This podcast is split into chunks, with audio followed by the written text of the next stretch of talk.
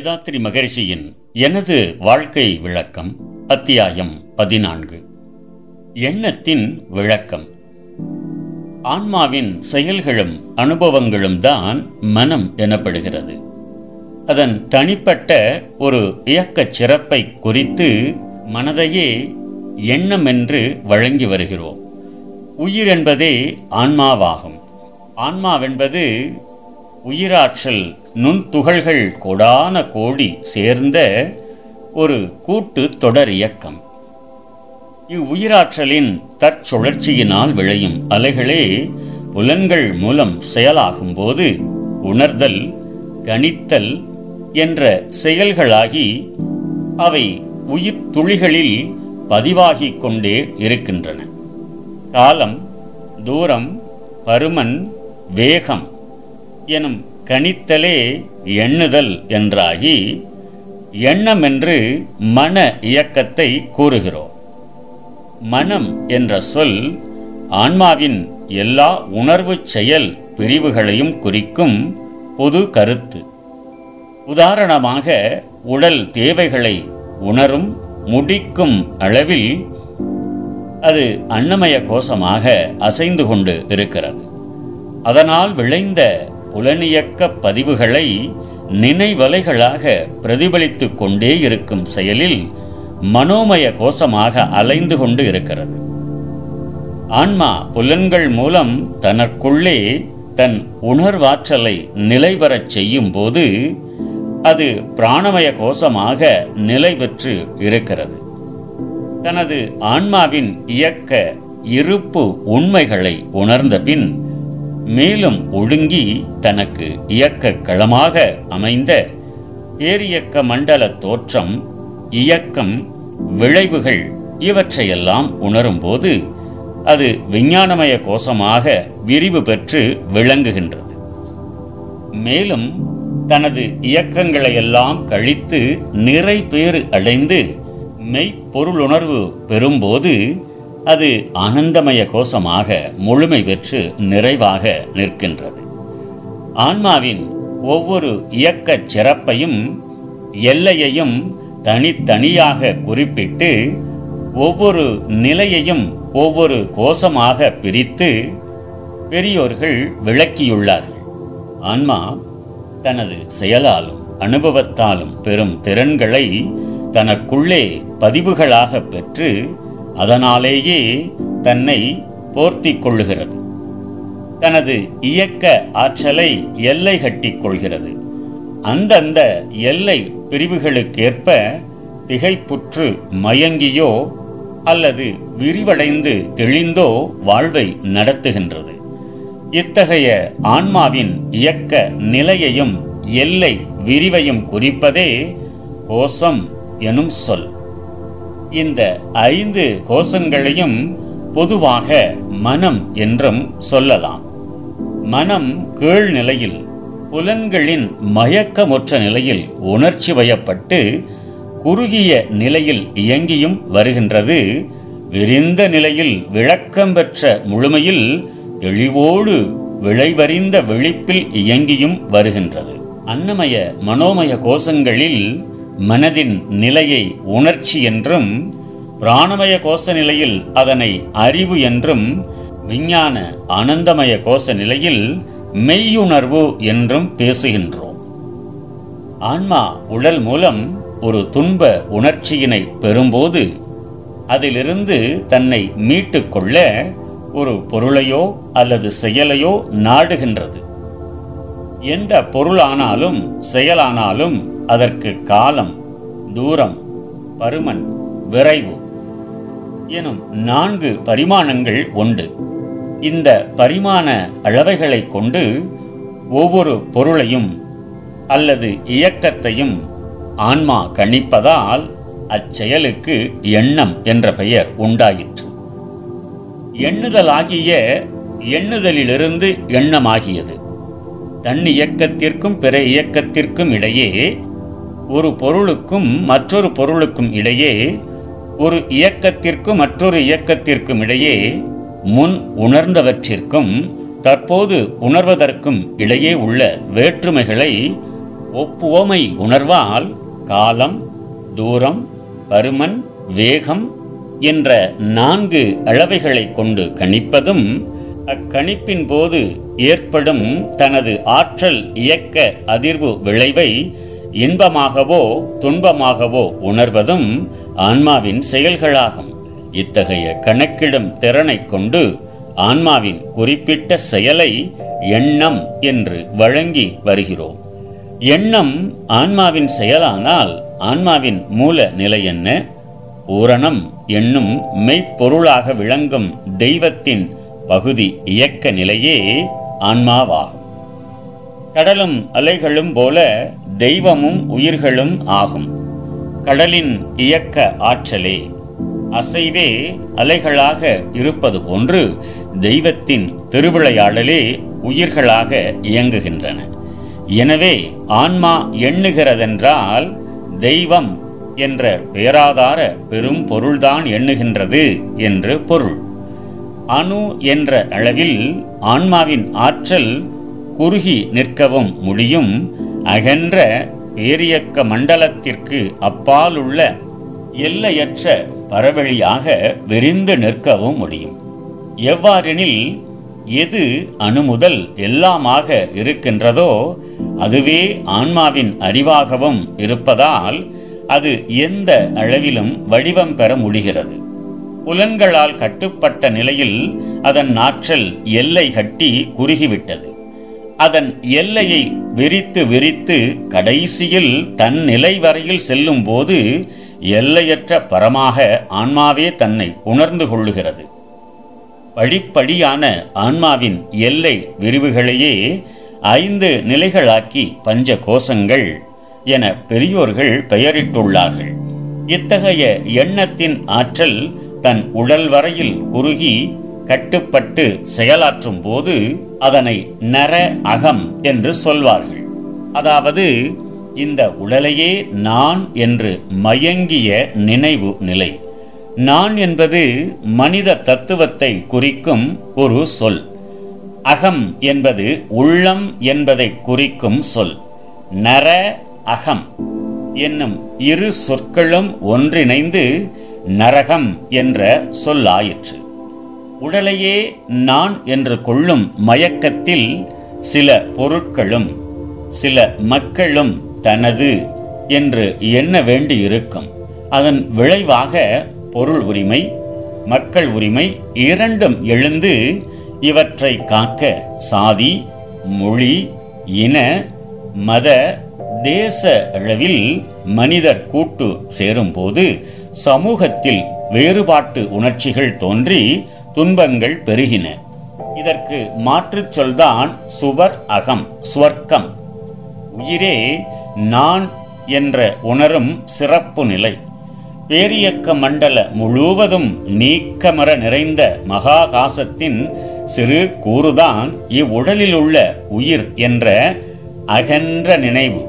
மயக்கத்தில் ஆற்றிய செயல்களால் விளைந்த துன்பங்களை களைந்து அமைதி பெறும் உயர் நிலை இது. இவ்வளவு பேராற்றலாகிய எண்ண வலுவை பெற்ற மனிதன் ஏன் வாழ்வில் துன்பமடைய வேண்டும்? இந்த வினாவிற்கு விடை இருக்கிறது. அன்னமய கோஷம் முதலாக அனந்தமய கோஷம் வரையில் ஐந்து எல்லைகள் ஆன்மாவின் இலக்கணமாக இருக்கின்றன என்பதை அறிந்துள்ளீர்கள். மக்கள் அறிவின் விளக்க நிலைகளுக்கேற்ப இந்த ஐந்து நிலைகளிலும் படிப்படியாக உயர்ந்து கொண்டிருக்கின்றார்கள். அன்னமய கோஷம் மனோமய கோஷம் என்ற இரண்டு வித மயக்க நிலைகளில்தான் பெரும்பாலோர் வாழ்கின்றனர். அவர்கள் வாழ்வை பற்றியோ இன்ப துன்ப தோற்றங்களை பற்றியோ புரிந்து கொள்ளவில்லை. மேல்நிலையில் உள்ளவர்களோ கீழ்நிலையில் உள்ளவர்களை புரிந்து கொள்கின்றனர். கீழ்நிலையில் உள்ளவர்கள் வாழ்வின் தன்மைகளை புரியாமல் செயல்களாற்றி தனக்கும் பிறர்க்கும் துன்பங்களை விளைவித்துக் கொண்டே இருக்கிறார்கள். இந்த துன்பங்கள் சங்கிலி போல் விரிவான உலக சமுதாயத்தையும் தலைமுறை தலைமுறையாகவும் விரிந்து பரவி தொடர்பு கொண்டுள்ளன. வாழ்வை விளங்கிக் கொள்ளாத உணர்ச்சி நிலையில் உள்ளவர்கள் மற்றவர்களுக்கும் தனது எதிர்காலத்திற்கும் துன்பம் விளைவிக்காமல் ஒழுங்காக வாழ ஒரு நல்ல முறையை முன்னோர்கள் உருவாக்கினர். அதுதான் பக்தி நெறியாகும் தெய்வம் என்ற மெய்ப்பொருளே எழுச்சி பெற்று பரமாணுவாகி அதன் திரட்சி நிலைகளால் பிரபஞ்ச பொருட்கள் அனைத்தும் தோன்றியன. அதிலிருந்து உயிர் தோன்றி மனிதன் வரையில் பரிணாமம் அடைந்தது. அவன் தன்னை அறிந்து முழுமை பெற்று தெய்வமாக முடிகிறான் என்ற உண்மையினை மறைபொருளாக்கி விட்டார்கள். தெய்வம் தனியாக இருந்து கொண்டு மனிதனையும் பிரபஞ்சத்தையும் படைத்தது என்று படைப்பு கருத்தை பரப்பி பாவம் புண்ணியம் நரகம் சொர்க்கம் கடவுள் வழிபாடு உயிர் வழிபாடு என்ற முறைகளை வகுத்தார்கள். இந்த கற்பனையின் அச்சத்தாலும் ஆசையாலும் அறிவறியா மக்கள் தங்கள் செயல்களை ஒழுங்குபடுத்திக் கொள்ள முடிந்தது. எனினும் உலகில் விஞ்ஞான அறிவு மக்களிடம் ஓங்கும் அளவிற்கு பக்தி நெறியில் உள்ள கற்பனைகளை பெரும்பாலான மக்கள் நம்ப மறுத்துவிட்டார்கள். மேலும் நாட்டுக்கு நாடு இக்கற்பனைகள் வேறுபட்டிருந்ததால் பல நாட்டவர்கள் ஒன்றிணையும் போது கற்பனைகளின் திரை கிழிந்துவிட்டன. உண்மை பொருள் உணர்ந்த வாழத்தக்க உண்மை பொருள் உணர்ந்து வாழத்தக்க ஞான நெறியும் ரகசியமாக வைக்க பெற்றுவிட்டது இப்போது என்ன? பக்தி நெறியிலும் மக்களுக்கு நம்பிக்கை இல்லை ஞான நெறியும் மறைபொருளாக இருக்கிறது. உலன்மயக்கில் மக்கள் உணர்ச்சி வயப்பட்டு வாழும் துன்ப வாழ்வே பரவிவிட்டது. மேலும் தனி மனிதன் வாணிப முறை தேவையற்ற பல பொருட்களை தேவையாக்கி மக்களை இயந்திரங்களாக மாற்றிவிட்டது. சமுதாயத்தில் பெரும்பாலான மக்கள் மனம் இருளடைந்து விட்டது எண்ணத்தின் மூலமும் இருப்பும் இயக்கமும் விளைவும் இப்போது விளக்கிவிட்டேன். இப்போதைய உலகம் திருந்த என்ன வேண்டும்? சிந்தனை ஆற்றல் பெற்ற மக்கள் எல்லோரும் புரிந்து கொள்ளத்தக்க முறையில் உயிர் நிலை விளக்கமும் மன இயக்க ஒழுக்க பயிற்சியும் தேவை. உலக நாடுகள் அனைத்தும் இணைந்த ஒருவித ஆட்சி தேவை. மக்களை மயக்க நிலையிலிருந்து விளக்க நிலைக்கு கொண்டுவர ஆயிரக்கணக்கான தன்னிலை அறிந்து தன்னிலை உணர்த்தும் அருள் தொண்டர்கள் தேவை. இன்றைய உலகுக்கு இன்றியமையாத இந்த தேவைகளை உணர்ந்த நான் எனது ஆற்றலை அருள் தொண்டுக்கு திருப்பினேன். சிந்தித்தேன் சிந்தித்தேன் யான் அறிந்த விளக்கங்களை பலருக்கும் விளக்கி கூறினேன். உருவாகும் கருத்துக்களை எழுதத் தொடங்கினேன். எழுதினேன் எழுதினேன் இரவு நேரம்தான் எனக்கு மீதி. பகல் காலம் குடும்பம் பொருள் ஈட்டல் என்ற கடமைகளில் முழுமையாக செலவாகி வந்தது. ஒவ்வொரு இரவிலும் எப்போது படுப்பேன் எப்போது எழுந்திருப்பேன் எப்போது எழுதுவேன் என்று கூற முடியாது. கண்களும் பழுதுற்றன. என் கருத்துக்கள் கவியாக உருவாயின. கட்டுரைகளாக உருவாகின. சிந்தனை விருந்தாக உருவாகியது. அந்த காலத்தில் வெளியான நூல்கள்தான் உலக சமாதானம் ஞானமும் வாழ்வும். மாக்கோல மதிவிருந்து ஆல்ட்ருயிசம் அன்பொழி மாத இதழ் இவை எல்லாம். இப்போது நீங்கள் படித்து வரும் ஞானமும் வாழ்வும் என்ற நூல் ஆறாம் பதிப்பு. முதலில் இது தவமும் ஞானமும் என்ற பெயராலும் இரண்டாவதாக சக்தி என்ற பெயராலும் மூன்றாவதாக அண்டமும் பெண்டமும் என்ற பெயராலும் வெளிவந்தது. ஒவ்வொரு தடவையும் இரண்டாயிரம் பிரதிகள் வெளியிட்டேன். இப்போது அவற்றில் ஒன்று கூட இருப்பில் இல்லை. எத்தகைய உலகம் அமைந்தால் மனிதகுலம் இன்று படும் தொல்லைகள் எல்லாவற்றிலுமிருந்தும் விடுபட முடியும் என்பது எனக்கு மிக தெளிவாக விளங்கிவிட்டது. இந்த விளக்கம் பரவலாக உலக மக்களிடையே விரிந்தால்தான் பயனுண்டு என்று தெளிந்தேன்.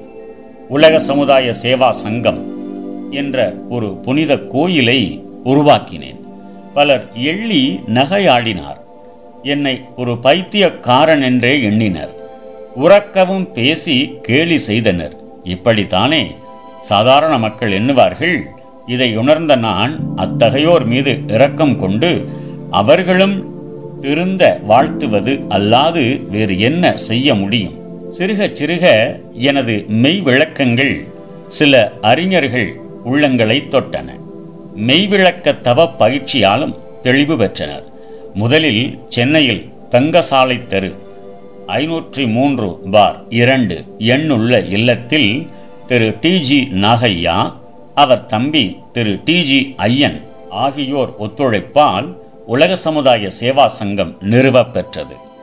அங்கு போதிய ஆதரவு கிட்டாததால் சில ஆண்டுகளுக்குள் தலைமையகம் கூடுவாஞ்சேரி கிராமத்திற்கே கொண்டு பெற்றது. கடலூர் வட்டத்தைச் சேர்ந்த ஆலப்பாக்கம் என்னும் கிராமத்தில் போஸ்ட் மாஸ்டராக பணிபுரிந்த அருள்நிதி எஸ் வி ராமானுஜம் என்பவர் என் நண்பர். பரஞ்சோதி சுவாமிகள் சபை மூலம் எனக்கு அறிமுகமானவர். அவர் எனது தவ முறையையும் தத்துவ விளக்கங்களையும் பலருக்கு தெரியப்படுத்தினார். பிறகு அவர் திருப்பாதிரி புலியூர் பஜார் போஸ்ட் ஆபீஸில் போஸ்ட் மாஸ்டராக மாற்றப்பட்டார். அவர் முயற்சியால் முதலில் அட்வொகேட் உயர்திரு வெங்கடாசலம் உயர்திரு வெங்கடாசலம் பிள்ளை அவர்கள் இல்லத்தில் ஆயிரத்தி தொள்ளாயிரத்தி அறுபத்தி ஏழாம் ஆண்டு மூன்று நாட்களுக்கு சொற்பொழிவுகள் ஏற்பாடு செய்யப்பட்டன. கடலூர் மக்களுக்கு என்னை அறிமுகப்படுத்தியவர்கள் திரு எஸ் வி ராமானுஜம் அவர்களும் திரு வெங்கடாசலம் பிள்ளை தம்பதிகளும் தான். அதற்கு மேல் ஆயிரத்தி தொள்ளாயிரத்தி அறுபத்தி எட்டாம் ஆண்டு கடலூரில் ஒரு மன்றம் நிறுவப்பெற்றது பல சொற்பொழிவுகள் ஞானியார் மடத்திலும் ஸ்ரீ பகவந்த சுவாமி மடத்திலும் நிகழ்ந்தன. அக்காலத்தில் கடலூர் அரசினர் தொழிற்பயிற்சி பள்ளியில் மேனேஜராக இருந்த அருள்நிதி சந்தானகிருஷ்ணன் என்பவர் மன்றத்தில் சேர்ந்து பலரை கொண்டு வந்து சேர்த்தார். முதலில் பலர் அலட்சியம் செய்த போதிலும் மன்றத்தின் நோக்கமும் செயல்களும் விளங்கிய பின் கடலூர் மன்றம் மக்கள் உள்ளங்களில் நன்மதிப்பை பெற்றது. கடலூர் மன்றத்தில் எனது தொண்டுக்கு பக்க பலமாக அருள்நிதியர்கள் எம். சிவலிங்கம் பொன்னுச்சாமி ஆர். திருநாவுக்கரசு சிவ சரண் அம்மையார் ஆகியவர்கள் இணைந்து கொண்டனர். இப்போது நான் இல்லாமலே அந்த சபை சிறப்பாக நடந்து வருகின்றது. எண்ணிறந்த மக்களுக்கு அறிவின் ஒளியை ஊட்டி அமைதியான வாழ்விற்கு வழிகாட்டி வருகின்றது. இதுபோன்றே தமிழ்நாட்டு கிராமங்களிலும் இதுபோன்றே தமிழ்நாட்டு கிராமங்களிலும் ஒவ்வொரு மாவட்டங்களிலும் பிற மாநிலங்களிலும் உலக நாடுகளிலும் மெய்விளக்க தவ மன்றங்கள் அமைய வேண்டுமென விரும்பினேன். காரைக்காலைச் சேர்ந்த நிரவி கிராமத்தில் வாழும் அருள்நிதி ராமச்சந்திரன் என்பவர் கடலூர் மன்றத்தில் தீட்சை பெற்று தத்துவம் விளங்கிக் கொண்டவர். அவர் காரைக்காலில் ஆயிரத்தி தொள்ளாயிரத்தி ஐம்பத்தி எட்டாம் ஆண்டு சீமான் சாமி மடத்தில் மெய்விளக்க தவமன்றம் நிறுவினார். இப்போது அது பல அறிஞர்களை உருவாக்கி திகழ்ந்து கொண்டிருக்கிறது. ஆயிரத்தி தொள்ளாயிரத்தி அறுபத்தி எட்டாம் ஆண்டு கூடுவாஞ்சேரி ஆசிரமத்தில் நடைபெற்ற எனது ஐம்பத்தி எட்டாம் ஆண்டு பிறந்த நாள் விழாவில் கலந்து கொண்டு மெய்விளக்க தீட்சை பெற்ற அருள்நிதியர்கள் ஏ. புருஷோத்தமன் சுப்பு ராமசாமி இருவரும் ஆயிரத்தி தொள்ளாயிரத்தி அறுபத்தி ஒன்பதாம் ஆண்டில் புதுவையில் மெய்விளக்க தவமன்றம் நிறுவினார்கள். பிறகு கோவை நீலகிரி புதுக்கோட்டை மணல்மேடு. இவற்றில் நமது தவமுறை பரவியது. இவ்வாண்டு ஒன்பது மூணு ஆயிரத்தி தொள்ளாயிரத்தி எழுபதில் டெல்லி மாநகரில் அருள்நிதியர்கள் சக்குபாய் கோபால் அம்மையார் என். சத்திய நாராயணா ஆகிய இருவர் முயற்சியால் ஒரு மெய்விளக்க தவமன்றம் திறக்கப் பெற்றது இப்போது டெல்லி மன்றத்தில் நூற்றி நாற்பது பேர் இருக்கின்றனர். நாகபுரியில் அருட்செல்வர் வி. ஆழவந்தார் அவர்கள் முயற்சியால் ஆயிரத்தி தொள்ளாயிரத்தி எழுபது அக்டோபர் இருபத்தி ஒன்று இருபத்தி ரெண்டு இருபத்தி மூன்று தேதிகளில் மூன்று சொற்பொழிவுகள் ஏற்பாடு செய்யப்பெற்றன. இருபது அன்பர்கள் ஞானதீட்சை பெற்றனர். எட்டு பதினொன்று ஆயிரத்தி தொள்ளாயிரத்தி எழுபது அன்று நாகபுரியில் மெய்விளக்க தபமன்றம் திறக்கப்பெற்றது. இன்னும் பல மாநிலங்களிலும் உலக நாடுகளிலும் நமது மன்றங்கள் ஒவ்வொன்றாக தோன்றும். உயிர் விளக்கமும் அறிவின் நிலை விளக்கமும் இல்லாத ஒரே குறையால் வேதாந்தமும் விஞ்ஞானமும் ஒன்றோடு ஒன்று பொருந்தாமல் இருக்கிறது.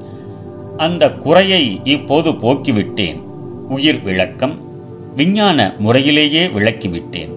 மனிதன் வாழ்விற்கு முழுமையான ஒரு தெளிவு கிடைத்துவிட்டது. மெய்விளக்க தவ முறையும் வாழ்க்கை முறையும் உலக சிந்தனையாளர்கள் எழுத்தாளர்கள் அரசியல் தலைவர்கள் ஆட்சி செயலாளர்கள் தொழில்துறை தலைவர்கள் செல்வந்தர்கள் ஆசிரியர்கள் கல்லூரி மாணவர்கள் விஞ்ஞானிகள் இவர்களுக்கும் பரவ வேண்டும். அதன் விளைவாக பொருளாதாரத்துறை அரசியல் துறை கல்வித்துறை எல்லாவற்றிலும் ஒரு முழு மலர்ச்சியும் சீர்திருத்தமும் உண்டாகும். அப்போதுதான் உலகில் தனி மனிதன் வாழ்விலும் சமுதாய வாழ்விலும் நிலையான சமாதானம். நம் கடமை அறவாழ்வின் நாட்டத்தே.